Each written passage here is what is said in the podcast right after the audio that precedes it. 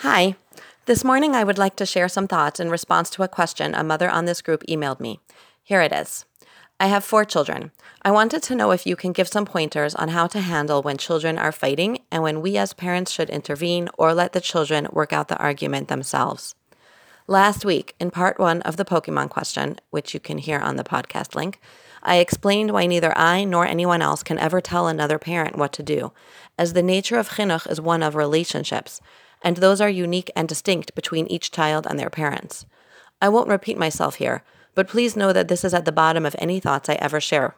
I can share my experience, I can share some of the principles that may be important, but ultimately, all I hope to do is start the discussion so that each one of us individually can have a springboard from which to start thinking through this question. Pay attention to your reactions as you listen.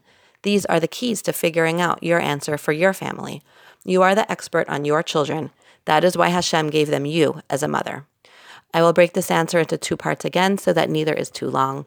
The first will be ideas on how to intervene in the moment, and the second is what can I do when they're not fighting to decrease the amount of future conflict?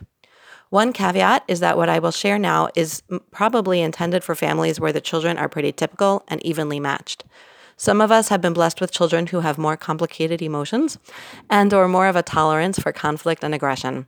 And when you have constant fights between that child and everyone else, I think there are some other principles to consider as well.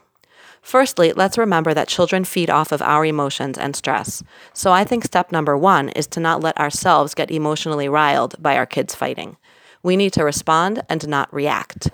We are humans, and sometimes some arguments can push buttons of our own, but our kids need us to respond consistently and calmly, not react emotionally because of what we feel.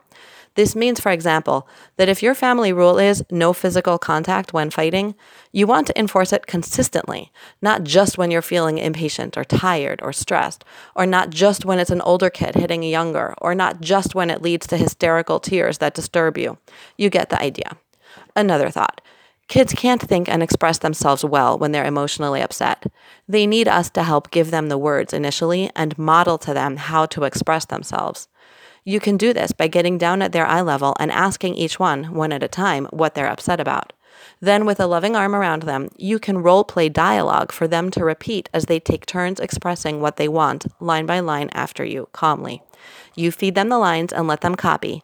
And what's happening is that they feel understood by you, and they're learning to express their feelings and needs, and they're doing it in a way that solves problems. If a child needs to apologize to the other, you can also feed them the words for that apology. This isn't a cop out for them, it's modeling how to disagree and how to apologize, and they need us for that.